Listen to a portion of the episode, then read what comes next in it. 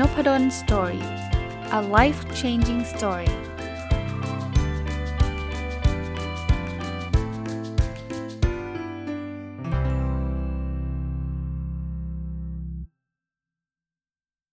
สวัสดีครับ ยินดีต้อนรับเข้าสู่นพดล Story พอดแคสต์นะครับ วันนี้เอาหนังสือแปลกเล่มหนึ่งนะครับ ชื่อว่าวิธีเอาชนะโรควิตกกังวล และอาการ panic เฉียบพลันนะครับ เขียนโดยคุณคลาวส์เบิร์นฮาร์ดแล้วก็แปลโดยคุณปวีนาชุนศาสตร์นะครับมารีวิวให้ฟังเนี่ยหลายคนอาจจะสงสัยว่าเอ๊ะทำไมช่วงนี้อาจารย์เอาเรื่องเกี่ยวข้องกับวิตกกังวลกับเเรื่องแพนอีกเรื่องอะไรมา มาเล่าให้ฟังเป็นประจำต้องเล่าให้ฟังแบบนี้ก่อน คือผมเนี่ยเวลาอ่านหนังสือเนี่ยคือผมจะมีหนังสือแบบเป็นชุดๆนะนะพูดง่ายๆแล้วจริงๆไม่ได้ซื้อมาพร้อมกันนะซื้อบางทีก็ซื้อมาแล้วก็ดองไว้บางทีก็ซื้อแล้วแล้วก็ซื้ออีกอะไรเงี้ยนะ คราวนี้ผมผมอันนี้สไตล์หนังสือส่วนตัวเลยเดี๋ยวเราค่อยไปที่เรื่องหนังสือกันนะ คือเวลาผมอ่านเรื่องไหนแล้วผมมักจะหาเรื่องนั้นอ่านติดติดกันหลาย ๆ อันนะ่ะมันก็เลยดูเหมือนกับว่าเออเอาหนังสือเล่มที่มันเป็นธีมคล้าย ๆ กันมารีวิวอยู่บ่อย ๆ เดี๋ยวเดี๋ยวจะมีเรื่องอัลไซเมอร์อีกนะผมอ่านอัลไซเมอร์จบไป 2 เล่มนะ ก็เดี๋ยวอาจจะมามารีวิว แต่ก็พยายามจะไม่รีวิวติดกัน 2 วันนะนะ อาจจะเป็นอาทิตย์เว้นอาทิตย์หรืออะไรประมาณนี้หรืออาทิตย์ต่ออาทิตย์อะไรเงี้ยนะครับ ก็ ก็ก็ประมาณนั้นนะครับ หนังสือเล่มนี้ก็เป็นอีกเล่มหนึ่งที่เขาพูดถึงเรื่องของ anxiety disorder ก็คือ คนที่เป็นโรควิตกกังวลมากจนเกินเหตุนะครับ อย่างที่ผมบอกนะช่วงนี้จะเป็นช่วงที่อาจจะมีแรงกระตุ้นอยู่เยอะ เพราะว่าความวิตกกังวลมันมันเกิดขึ้นจากโรคโควิดนะครับ แล้วก็เรื่องของสภาพเศรษฐกิจต่างๆนะครับ หนังสือเล่มนี้เขาก็เล่าเล่าแนวทางการทำให้เราลดลง เรื่องของอการวิตกกังวลในในหลากหลายรูปแบบนะฮะจริงๆไม่ไม่น่าจะยังมีผมเดานะ ผมเดาเพราะว่ามันออกมานานแล้วนะครับคือคิดว่าอาจจะไม่ได้มีตามร้านทั่วไป แต่ถ้าเสิร์ชพวกในอะไรนะ ใน Lazada ในอะไรแบบนั้นอาจจะยังมีอยู่นะครับอะคราวนี้เริ่มต้นเลยเขาบอกว่า อาการวิตกกังวลหรือบางทีถ้ามันมันมันเป็นแบบเฉียบพลันเลยก็เรียกแพนิคนะแพนิคอย่างที่เคยเล่าให้ฟังเหมือนกันก็คือเฮ้ยอยู่ดีๆรู้สึกว่าเอ้ยเราจะเป็นอะไรหรือเปล่า เราจะเป็นลมหรือเปล่า เราจะไม่สบายหรือเปล่า เราจะเป็นโรคหัวใจหรือเปล่าอะไรเงี้ยเขาเล่าให้ฟังว่ามันมันมีอาการเขาเรียกว่ามันมีสัญญาณเตือนที่หลาย ๆ คนอาจจะเคยเจอมาก่อน แต่ว่าเราละเลยไปนะครับไม่ว่าจะเป็นเรื่องของ อาการกระสับกระส่ายไม่มีแรงรู้สึกเศร้าใจได้ไม่มีสาเหตุเนี่ย อันนี้มันคือมันเริ่มวิตกกังวลแล้วละ่ะ แล้วก็ปล่อยไปเรื่อยๆเนี่ยบางทีมันก็อาจจะกลายเป็นพานิคเฉียบพลันได้ อันนี้ก็คืออันแรกนะที่อยากเตือนสำหรับหลาย ๆ คนที่อาจจะทำงานหนักอาจจะอะไรต่างๆเนี่ยมันมีอาการทางกายเริ่มต้นมานะครับสักระยะหนึ่ง หรืออาการทางจิตใจ เริ่มต้นมาสักระยะหนึ่ง อาการทางกายบางทีก็เป็น เป็นปัญหากระเพาะลำไส้อะไรแบบนั้นนะแต่ว่าพูดแบบนี้ไปเดี๋ยวใครเป็นว่าพอปวดท้องปุ๊บวิตกกังวลเลยก็ไม่ใช่นะครับ มันไม่ได้แปลว่าเป็นแบบนี้แล้วจะต้องเป็นแพนิคเสมอไปนะหรือบางทีเนี่ยมันเกิดขึ้นจากยาบางตัวนะครับ อันนี้ผมขออนุญาตไม่ลงรายละเอียดนะคือมันมียาบางอย่างที่พอกินแล้วมันไปทำให้เกิดการวิตกกังวลเกิดขึ้นได้นะครับ อันนี้ก็ลองไปปรึกษาคุณหมอดูว่า ยาประเภทนี้มันมี side effect อะไรหรือเปล่า ถ้าถ้ามีเนี่ยเราก็ต้องระมัดระวัง ไม่ใช่แค่ยานะครับ บางทีมันมีเรื่องของอาอาหารด้วยนะครับ อาหารหลายประเภทเนี่ยก็อาจจะเป็นตัวกระตุ้นที่จะทำให้เกิดความวิตกกังวลได้ แต่ก็พออ่านหนังสือเนี่ยต้องบอกว่ามันก็ไม่ได้แปลว่าทุกประเภทนะ คือไม่ใช่แปลว่าทุกคนนะพราะ คือผมหลีกเลี่ยงการชุดพูดพูดชื่ออาหารไป เพราะว่าพอพูดไปเดี๋ยวจะกลายเป็นตื่นตระหนกว่าไม่กินอาหารประเภทนั้นเลยมันก็อาจจะไม่ใช่นะในหนังสือเขาก็เขียนไว้ชัดเจนว่า คือคุณต้องสนใจตัวเองนิดนึงอะ่ะถ้าใครเป็นโรคแพนิคหรือวิตกกังวลเนี่ยก็ถ้าเราวิตกกังวลลองนึกถึงว่าวันนั้นเรากินอะไร ถ้าเกิดมันเป็นทุกครั้งที่กินอันนี้แล้ววิตกกังวลแบบนี้ก็อาจจะต้องลดละเลิกไปนะครับ อันที่3อันนี้อันนี้เป็นสาเหตุหลักอีกอันหนึ่งนะครับ นอกจากเรื่องของเป็นอาการเตือนทาง สัญญาณเตือนที่ถูกละเลย เป็นเรื่องของยาแล้วก็อาหารแล้วเนี่ยอันที่ 3 ก็เป็นเรื่องของความคิดเชิงลบนะผมว่าไอ้ข้อนี้จะเป็นข้อที่เราเจอกันเยอะมากในช่วงนี้นะครับ เพราะว่ามันเครียดอะนะความคิดเชิงลบแล้วมันเกิดผลเสียกับสมอง โดยเฉพาะอย่างยิ่งถ้าเกิดเราเราอยู่กับมันนานๆนะนะมันมีความเครียดมันมีความคิดเชิงลบอะไรต่างๆ มันก็เกิดความวิตกกังวลเกิดขึ้นได้ โดยธรรมชาตินะพอวิตกกังวลเกิดขึ้นได้เนี่ยก็ มันทำให้อาจจะเกิดเกิดอาการแพนิคเฉียบพลันได้นะครับนะแต่แต่แต่ในอีกมุมหนึ่งนะเขาบอกว่าบางทีเนี่ยการเกิดแพนิคเนี่ยมันมันอันนี้อันนี้เป็นเหตุผลที่แปลกนะคือกลายเป็นว่าคนเป็นพานิคเพราะว่ามันเป็นพานิคแล้วมันทำให้เกิดประโยชน์บางอย่างบางคนบอกเฮ้ยวิตกกังวลเนี่ยนะเกิดประโยชน์บางอย่าง เช่นมันมีเคสนะที่บอกว่าออพอเขามีอาการพานิคเนี่ยทำให้เขาไม่ต้องทำงานบางอย่าง ซึ่งเป็นงานที่เขาเกลียดมาก มันคือจริงๆเขาไม่อยากเป็นพานิคนะครับ แต่พอเป็นพานิคแล้วมันไม่มันไม่ได้ทำให้เกิดทำให้ไม่ไม่ต้องทำงานประเภทนั้นเนี่ยมันก็เลยเหมือนจิตใจจิตใต้สำนึกเราก็เลยกระตุ้นทำให้เราเป็นแพนิคนะครับ ก็อันนี้ก็เป็นเป็นเรื่องที่บางทีมันไม่ใช่การแก้ปัญหาที่ต้นเหตุนะครับ แต่ว่ามันก็เป็นตัวกระตุ้นทำให้เกิดได้นะครับ คราวนี้ในหนังสือถัดมาเขาก็ เล่าสรุปให้ฟังบอกว่าไอ้ความคิดเชิงลบที่เกิดอย่างต่อเนื่องนี่แหละ แล้วก็เราก็คือพอเราคิดเชิงลบมากๆเนี่ยมันมันเชื่อมต่อในสมองเรานะมันก็เลยพัฒนานะพัฒนาให้กลายเป็นวิตกกังวล แล้วก็บางทีก็พัฒนาเป็นอาการซึมเศร้า เป็นการมองโลกในแง่ร้าย แล้วก็มันส่งผลในระยะยาว ตรงนี้ผมสต็อปไว้นิดนึงก็คือผมเป็นห่วงสำหรับคนที่เสพสื่อที่แบบมันลบเยอะๆ มากจนเกินไป โน้ตไว้ตรงนี้นะ ผมไม่ได้มาโลกสวย จังหวะนี้บอกว่าอาจารย์มันจะมาโลกสวยทำไม มันจะต้องแบบ เนี่ยมันเครียดกันไปหมดแล้วอะไรเงี้ยใช่ครับเข้าใจเลยครับ ผมก็อ่านข่าวครับนะแล้วก็มีความเป็นห่วงแล้วก็ช่วยพยายามช่วยเท่าที่จะช่วยได้เลยนะแต่ว่าอย่าอินกับมันจนกระทั่งมันมันทำร้ายตัวเราเอง เพราะว่ามันไม่มันไม่ได้ช่วยอะไรเลยนะ ยิ่งเราวิตกกังวล ยิ่งเราเครียดเนี่ยมันยิ่งทำให้เราและและคนรอบข้างเราด้วยนะไม่ได้ไม่ได้มีอะไรดีขึ้นเลยนะครับ เพราะนั้นต้องระวังเรื่องนี้ด้วยนะครับ อย่าไปอยู่กับข่าวร้ายเยอะจนเกินไปรู้สึกไม่ไหวออกมาในโดยเฉพาะในโซเชียลมีเดียนะครับ อาการวิตกกังวลอาการแพนิคเฉียบพลันเนี่ยอาจมีสาเหตุทางกายก็ได้นะครับบางทีเนี่ยมันอาจจะเป็นเป็นโรคจริง ๆ ไม่สบายจริง ๆ แล้วเราก็ทำให้เรากังวลไงกับโรคโรคนั้น แล้วก็กลายเป็นโรควิตกกังวลเพิ่มขึ้นอีก นอกจากอาการทางกายยังไม่หายนะอาการทางใจเกิดขึ้นอีกนะครับเขาบอกว่าหรือบางทีเนี่ยเราไม่ได้ป่วยทั้งกายและทั้งจิตเลยนะ แต่ว่าอาการวิตกกังวลแบบนี้มันเป็นเครื่องเตือนตัวเรานะ บอกว่าเราต้องเปลี่ยนแปลงอะไรบางอย่างแล้ว เช่น ในงานมันมันเครียดมากเกินไปแล้วอาจจะต้องเปลี่ยนงานหรือต้องหาทางออกหรืออะไรอย่างเงี้ยนะครับ คราวนี้คำถามคือ เอ๊ะ แล้วเราจะหยุดอาการแพนิคอาการวิตกกังวลแบบนี้ได้ยังไงนะครับเขาในในบทที่3เนี่ยในหนังสือเนี่ยเขาก็บอกว่าเฮ้ยมันมันสามารถหยุดได้จากปัจจัยภายนอกก่อนนะเดี๋ยวค่อยมาว่าถึงอีกอีกปัจจัยหนึ่งนะ อย่างแรกคือยานะครับเขาบอกว่ามันก็มียาหลายหลายประเภท แต่ว่าคุณอย่าไปซื้อกินเองนะครับ ยาคุณก็ต้องอปรึกษาคุณหมอ บางทีคุณหมอให้ยาแล้วก็ข้อสำคัญคือเฮ้ยหายแล้วหยุดยาเองก็ไม่ใช่อีกนะครับ การหยุดยาก็ควรจะไปปรึกษาคุณหมอเช่นเดียวกันนะครับ เพราะฉะนั้นเนี่ยก็ก็ลองดูอันนี้เป็นจากปัจจัยภายนอก แล้วก็ให้คิดด้วยนะว่ามีเราคนเดียวเนี่ยที่จะรับผิดชอบชีวิตเราเองได้ร้อยเปอร์เซ็นต์นะครับ นั้นชีวิตมันผมชอบคำนี้นะ ชีวิตมันสั้นเกินกว่าจะหมดไปกับความสัมพันธ์แย่ๆ งานหรือสภาพแวดล้อมที่ไร้ค่านะครับ ก็เขาก็ใช้ภาษาอังกฤษคาว่า love it live it or change it ก็คือแปลว่า ไม่งั้นก็คุณต้องทำนะคุณก็ต้องรักมัน ไม่งั้นคุณก็ทิ้งมันมา หรือก็ต้องเปลี่ยนแปลงอะไรบางอย่างนะครับ ก็ถ้าเราเป็นเพื่อนพี่น้องก็ให้กำลังใจเขานะครับ ก็เขาบอกว่ามันไม่ใช่แค่การกำจัดอาการหวาดวิตกกังวลเท่านั้นนะ มันเป็นการช่วยช่วยทำให้ความสัมพันธ์ ระหว่างครอบครัวดีขึ้น ระหว่างการทำงานดีขึ้นนะครับ แล้วผลผลที่ได้รับแน่นอนคืออาการวิตกกังวลก็จะลดลง อันนี้คือการกำจัดหรือจัดการปัจจัยภายนอกที่ส่งผลให้เกิดความวิตกกังวลนะฮะคำถามต่ออีก เอ๊ะ ถ้าไม่ใช้ยาทำไง ไม่อยากกินยานะ บางทียามันอาจจะไม่ได้ช่วยมากนักสมมตินะเขาก็มีวิธีการนะครับ วิธีอันหนึ่งที่หนังสือเล่มนี้พูดนะก็คือวิธี 10 ประโยคนะครับทำยังไง บอกเขียน 10 ประโยคที่แสดงว่าชีวิตยอดเยี่ยมของเราเป็นอย่างไร เขียนไปได้เลยนะครับ แล้วก็บอกว่ายึดกฎว่าไม่มีการปฏิเสธ ให้ให้สร้างแต่เรื่องเชิงบวกนะครับสร้างประโยคให้เป็นปัจจุบัน ใช้สถานการณ์ที่เห็นภาพชัดเจน และสามารถทำสำเร็จได้ด้วยตัวได้ด้วยตัวเอง อย่าเขียนว่าเราจะไม่วิตกกังวลเพราะมีคำว่าวิตกกังวลอยู่นึกออกไหม เขาบอกสมองเราไม่สนใจคำว่าไม่นะพอเราเห็นคำว่าวิตกกังวล เราก็วิตกกังวล ไม่เชื่อลองลองลองอย่างนี้เป็นเคสที่เขาตัวอย่างที่เขาใช้นะ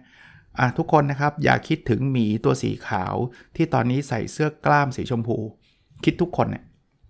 ผมบอกว่าอย่าคิดไงอย่าคิด ห้ามคิดไม่คิด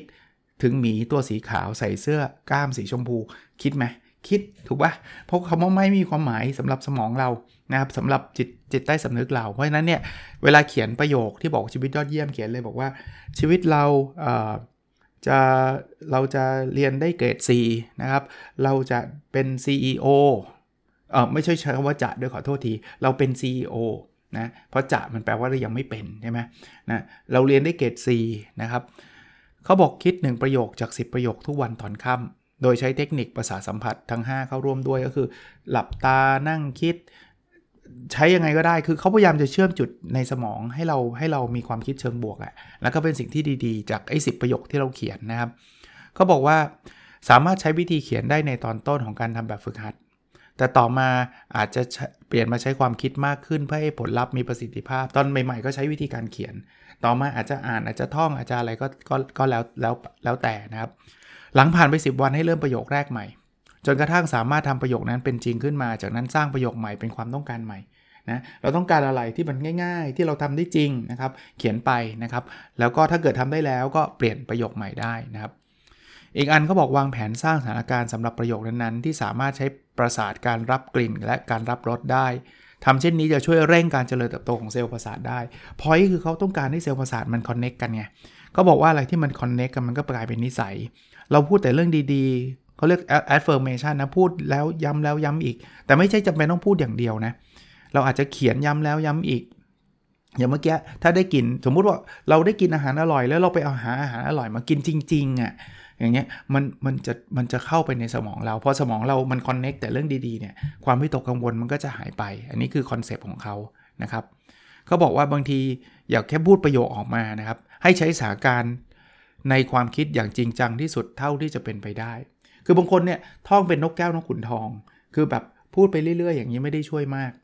ให้ทำลองลองลอง หรือถ้าทำจริงไม่ได้จินตนาการ เช่น มันเคยมีเคสนะว่า คนจินตนาการซ้อมลูกโทษ จินตนาการนะครับ ซ้อมลูกโทษยิงบาสเกตบอลอะทั้งๆทที่ตัวเองเขาไม่ได้ซ้อมอะ กับอีกกลุ่มนึงอะซ้อมจริง ๆ เลย ปรากฏว่าผลลัพธ์ไม่ต่างกัน น่าน่าทึ่งไหมเราแค่จินตนาการแต่จินจินตนาการจริงจังนะไม่ใช่พูดลอยๆว่าฉันชุดลูกโทษลงฉันชุดลูกโทษลงมันมันมันมันไม่ค่อยได้ผลเท่าไหร่ ลองคิดภาพฉันหยิบบอลมาเคาะ2ที แล้วก็โยนลงห่วงฟุบฟุบฟุบอย่างเงี้ยทำแบบเนี้ยบ่อยๆ มันช่วยได้แปลกไหมล่ะครับ อันนี้คือคือสิ่งที่เกิดขึ้นนะครับ แล้วเขาบอกว่าอย่าเลิกทำแบบฝึกนี้นะครับ รู้สึกดีขึ้นบางคนบอกอ้าวตอนนี้ มันค่อยวิตกกังวลแล้วเลิกดีกว่า อย่าพึ่งครับ เขาบอกว่าถ้าถ้าเราเลิกเร็วบางทีอาการมันอาจจะกลับมาอีก คือพยายามสร้าง connection ของเซลล์สมองให้ได้มากขึ้นนะครับนะเขาบอกอย่าเลือกประโยคที่สร้างความเบิกบานให้เราได้แล้ว เพราะจะทำให้เซลล์ประสาทไม่เจริญเติบโต เช่น เราทำเรื่องนี้ได้อยู่แล้วก็ก็ก็อย่าไปเลือกชัประโยคนั้นนะสมมติว่าเรามีสุนัขอยู่แล้วเราเลือกประโยคฉันมีสุนัขฉันมีสุนัขฉันมีเรามีอยู่แล้วไงนะครับให้เลือกสถานการณ์ที่ตอนนี้ยังไม่ทำไม่ได้ เราอยากรวยใช่ไหมเราบอกเรารวยเรารวยเรารวย แต่ตอนนี้ยังทำไม่ได้นะครับหรือหรืออะไรก็แล้วแล้วแต่ที่เราหลีกเลี่ยงอยู่สมมติคนเป็นพานิกไม่กล้าขับรถเราบอกขับรถได้ขับรถได้ขับรถได้ขับรถได้มีความสุขอะไรอย่างเงี้ยนะครับ แล้วคิดว่าเราทำได้อย่างสบายใจเต็มที่อะอันนี้ก็เป็นอีกเทคนิคนึงนะที่อ่านแล้วก็อยากจะนำมาฝากนะครับ คราวนี้อีกคำถามหนึ่งที่คนหลายคนอาจจะเจอว่าเอออันนั้นก็โอเคนะ แต่มันระยะยาวใช่ไหมกว่าที่ความวิตกกังวลมันจะหายไป เอาแบบแบบพอมันวิตกกังวลปุ๊บอยากให้มันหายไปเลยมีเทคนิคไหมหนังสือมีเขียนไว้นะครับ หลายเทคนิคเลยนะครับ เดี๋ยวผมจะลองมาสรุปให้ฟังสั้นๆแล้วกันนะครับ อันแรกเนี่ยเขาบอกว่าให้เราจัดการขัดจังหวะรูปแบบตายตัวนะหรือ pattern interrupt คืออันเนี้ยผมอาจจะไม่ได้เป็นจิตแพทย์หรือมีมีความรู้เรื่องนี้เยอะในหนังสือเขียนมาทำนองนี้เขาบอกว่าเวลาความคิดมันหมุนวนเวลาคนวิตกเนี่ยมันจะคิดแล้วคิดซ้ำคิดซ้ำคิดซ้ำเนี่ยเขาบอกว่าให้ลองสังเกตตัวเองว่ามันหมุนแบบไหน ซึ่งอันนี้ผมผมผมไม่ไม่ไม่ไม่รู้นะแต่ว่าให้ลองสังเกตถ้าใครเป็นนะ่ะลองลองสังเกตแล้วกัน ถ้าเขารู้นะบางคนบอกว่าเออเขาหมุนแบบตามเข็มนาฬิกา มันเป็นบนแบบนั้นอะ่ะคือคือก็ไม่เข้าใจเหมือนกันว่าทำไมมันถึงบนแบบนั้นนะพอ บนแบบนี้ก็บอกว่าลองลองทำ pattern interrupt ก็คือลองคิดให้ให้วนอีกด้านหนึ่งเป็นทวนเข็มนาฬิกาแทน เชื่อไหมเขาบอกความความคิดวิตกกังวลมันหายเฉยอ่าอันนี้ก็ลองลองไปใช้ดูนะครับ เทคนิคอันถัดมาครับเขาบอกว่าเป็นแบบทดสอบเพื่อระบุชนวนความวิตกกังวลส่วนบุคคลนะคือเขาบอกว่าเริ่มเริ่มอย่างนี้ก่อน เอากระดาษมาเขียนปุ๊บอันแรกเนี่ยให้เขียนชนวนกระตุ้นความกังวล เช่น เอ้ยรถจะเข้าไปในอุโมงค์แล้ว อย่างเงี้ยคือเขาอาจจะเป็นคนกังวลเวลาขับรถเข้าอุโมงค์นะครับ หรือว่าฉันจะบ้าแล้วนะคำอะไรก็ตามที่มันแบบเป็นความรู้สึกตอนเราวิตกกังวลเขียนนะครับนะพอเขียนตรงนี้เสร็จเรียบร้อยเนี่ยถัดไปให้เราเขียนคำที่ทำให้เรามีความสุขนะครับ เช่น พ่อเป็นคนที่เก่งที่สุดในโลกเลย หนูรักแม่มากจังอะไรเงี้ยนะเขียน ลืมบอกไอ้เรื่องวิตกกังวลเนี่ยเขาบอกให้เขียน 2 ประโยคนะที่คิดบ่อยที่สุดที่บอกว่า เช่นอันเนี้ย ฉันต้องเข้าอุโมงค์แล้วนะเนี่ยจะวิตกกังวลละหรือว่าฉันจะบ้านแล้วนะนะครับเนี่ยจะวิตกกังวลละนะครับสประโยคนะครับคราวนี้อีก 2 ประโยคเมื่อกี้นะครับคือเรารู้สึกดี เช่นผมรักพ่อจัง ผมรักแม่จังนะครับ หรือว่าพ่อเก่งมากแม่เก่งมากหรืออะไรเงี้ยนะครับ เขียนลงในกระดาษนะครับอ่าแล้วพอเขียนครบ 4 ประโยคเนี่ยก็เขียนคำว่าเสียงเสียงไว้ด้านบนของกระดาษนะครับคราวนี้หยิบกระดาษอีกใบหนึ่งมา ให้เขียนสถานการณ์ตอนที่เราเกิดความวิตกกังวล เช่นเเราเราอะไรล่ะ สมมติว่ากลัวเรื่องการขับรถนะครับกลัวเรื่องการขับรถเนี่ยก็เขียนเลยว่า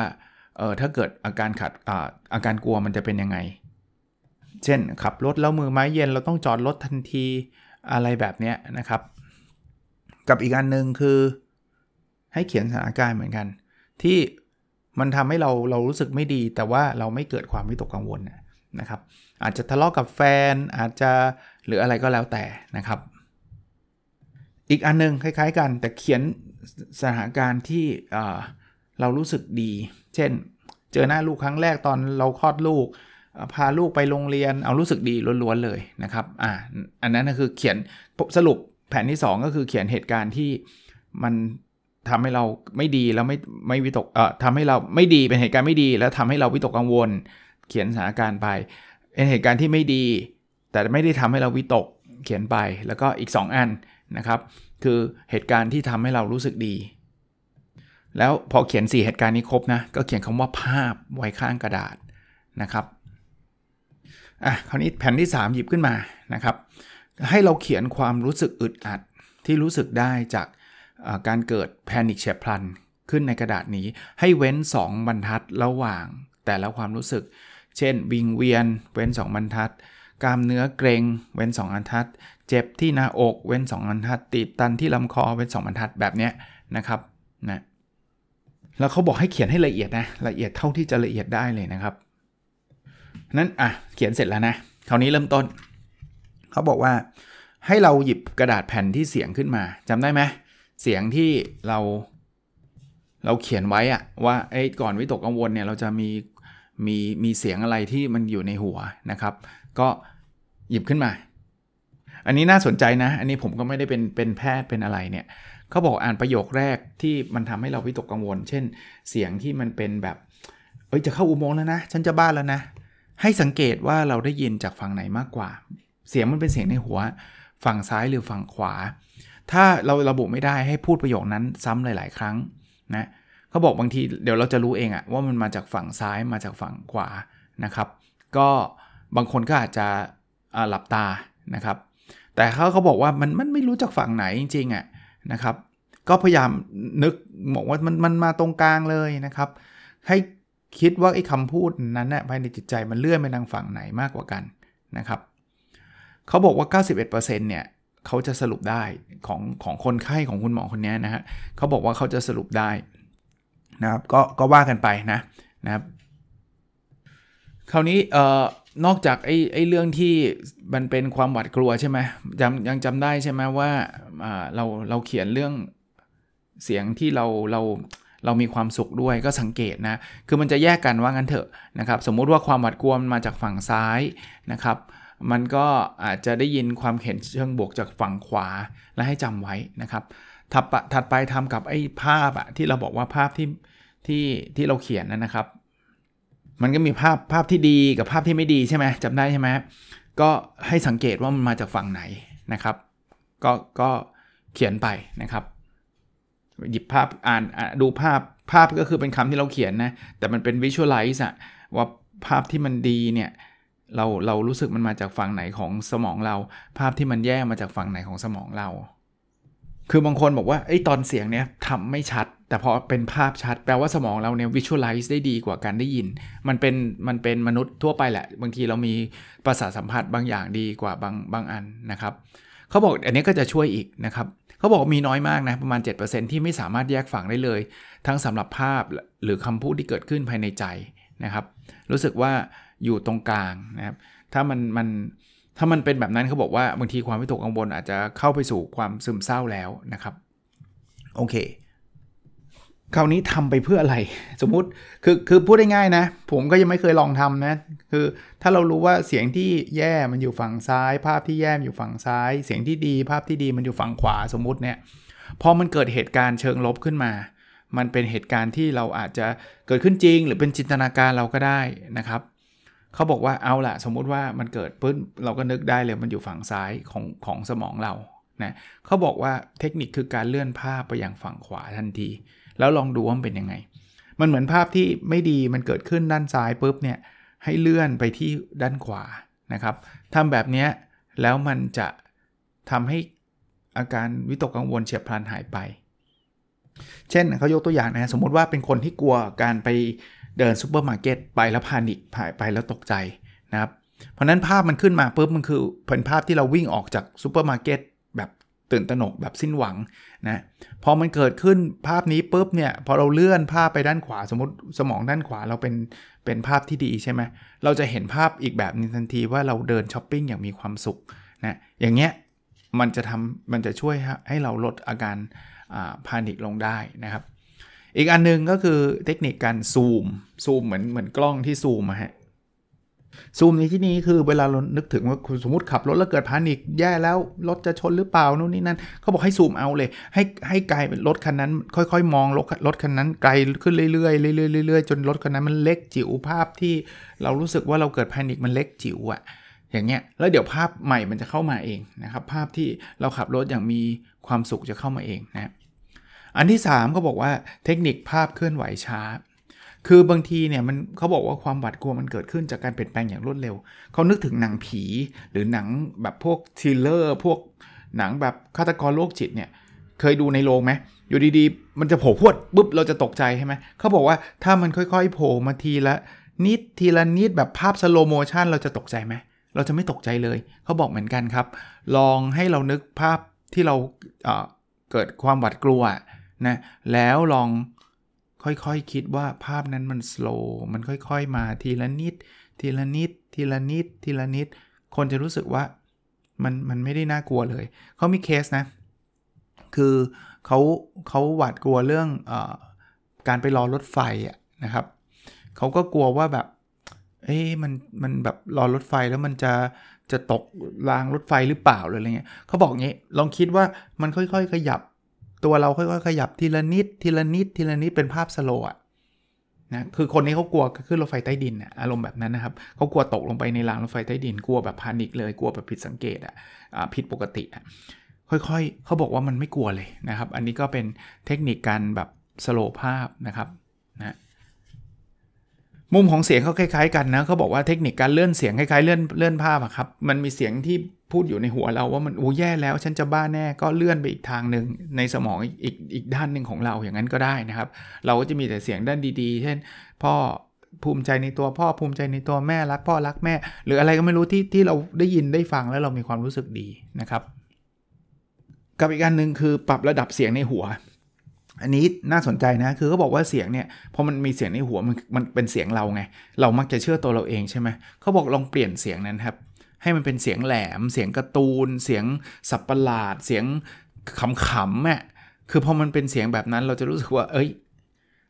คือเหมือนกับเสียงโดนัลดักเอางี้แล้วกัน ลองลองทำดูนะ หรือเสียงมินนี่เมาส์อย่างเงี้ยนะครับเราจะรู้สึกว่าเฮ้ยไม่ต้องเชื่อปะคือมันเสียงใครก็ไม่รู้แล้วก็เสียงการ์ตูนขำๆอะไรเงี้ยนะ กับอีกเทคนิคนึงนะ อันนี้เป็นเทคนิคที่เขาบอกหยุดความกังวลด้วยการใช้ประสาทสัมผัสทางกายนะเขามีเคสแบบนี้ คือมีคุณยายคนหนึ่งเนี่ยเขารู้สึกว่าเขาแบบมีความคงเคลงตลอดเลย จากซ้ายไปขวา เหมือนนั่งอยู่บนเรือที่กำลังแล่นในทะเล แล้วก็วิตกกังวลเรื่องนี้มาตลอดนะครับ คราวนี้คุณหมอเนี่ยก็บอกว่าให้ให้ลองคิดว่าอาการเวียนเวียนเนี่ยไม่ได้มาจากซ้ายไปขวา แต่เป็นจากหน้าไปหลังนะครับ เราก็อยู่กับความคิดนี้สักสักระยะหนึ่งเนาะ หลังจากนั้นเนี่ยคือไม่ไม่นานนะสองสามวินาทีอะไรเงี้ยเขาก็เริ่มสังเกตว่าเธอเริ่มขยับร่างกายท่อนบนไปทางด้านหน้าด้านหลังโดยไม่รู้ตัว เพราะว่าคิดว่าโค้งเคงแบบนี้ก็จะโค้งเคงแบบนี้ใช่ไหมตอนนี้ก็บอกว่าอะลองลุกขึ้นมาเดินสิปรากฏเขาเดินแล้วเขารู้สึกไม่วิงเวียนเลย อันเนี้ยมันก็คือเหมือนกับไปไปไปไปทำให้ความคิดมันเปลี่ยนไปอะ่ะคือคนมันคิดว่ามันจากซ้ายไปขวาตลอดอะ่ะพอมันเป็นจากหน้าไปหลังเนี่ยก็ ก็ทำให้หายไปเลยนะครับ นอกนั้นเนี่ยก็มีเทคนิคแบบโดยเฉพาะเจาะจงไปเลยนะ ว่าถ้าเป็นวิงเวียนทำยังไง ความคิดเอียงไปด้านหนึ่งทำยังไง รู้สึกพื้นใต้เท้าหายไปทำยังไง เจ็บแปลบที่ขาทำยังไง ร้อนขึ้นเรื่อยๆ ในร่างกายทำยังไงลำคอตีบตันรู้สึกแน่นหน้าอก ปวดกระเพาะนู่นนี่นั่นลองลองไปหาอ่านดูนะครับ ก็ ก็เป็นอะไรที่ผมคิดว่าน่าจะช่วยได้ไม่มากก็น้อยนะครับ ไม่มากก็น้อยอสุดท้ายเนี่ยก็เขาก็บอกว่าเราเราต้องการคือความเป็นอิสระต่อความวิตกกังวล และอาการพานิคเฉียบพลันได้ดีที่สุดนะครับ ในที่สุดนะในที่สุดนะก็ทุกคนก็อยากที่จะให้มันหายไปนะเขาก็บอกวิธีการทำต่อทำแบบนี้ต่อไปแล้วก็มันมันก็จะดีขึ้น แต่ว่าก็ผมอ่านมาหลายเล่มนะ อย่างที่ผมเล่าให้ฟังทุกคนก็จะมีวิธีการของตัวเอง แล้วก็ก็แน่นอนผมคิดว่าแต่ละคนเนี่ยก็จะมีวิธีการที่ work นะครับ ก็ลองไปหาดูนะเล่มนี้คนเขียนคือคุณคลาวส์เบิร์นฮาร์ดนะครับ เป็นผู้เชี่ยวชาญในการรักษาโรควิตกกังวล ก็เขาก็ทำงานใน field นี้มานะ หนังสือชื่อวิธีเอาชนะโรควิตกกังวล และอาการ panic เฉียบพลันนะครับ ก็หวังว่าจะเป็นประโยชน์อีกตอนหนึ่งแล้วกันนะครับ เดี๋ยวคงไม่ได้พูดถึงเรื่องนี้บ่อยนะ เดี๋ยวก็จะมาอาจจะเป็นซีรีส์เรื่องอื่นๆบ้างนะครับ โอเคนะครับ แล้วเราพบกันในเอพิโซดถัดไปครับ สวัสดีครับ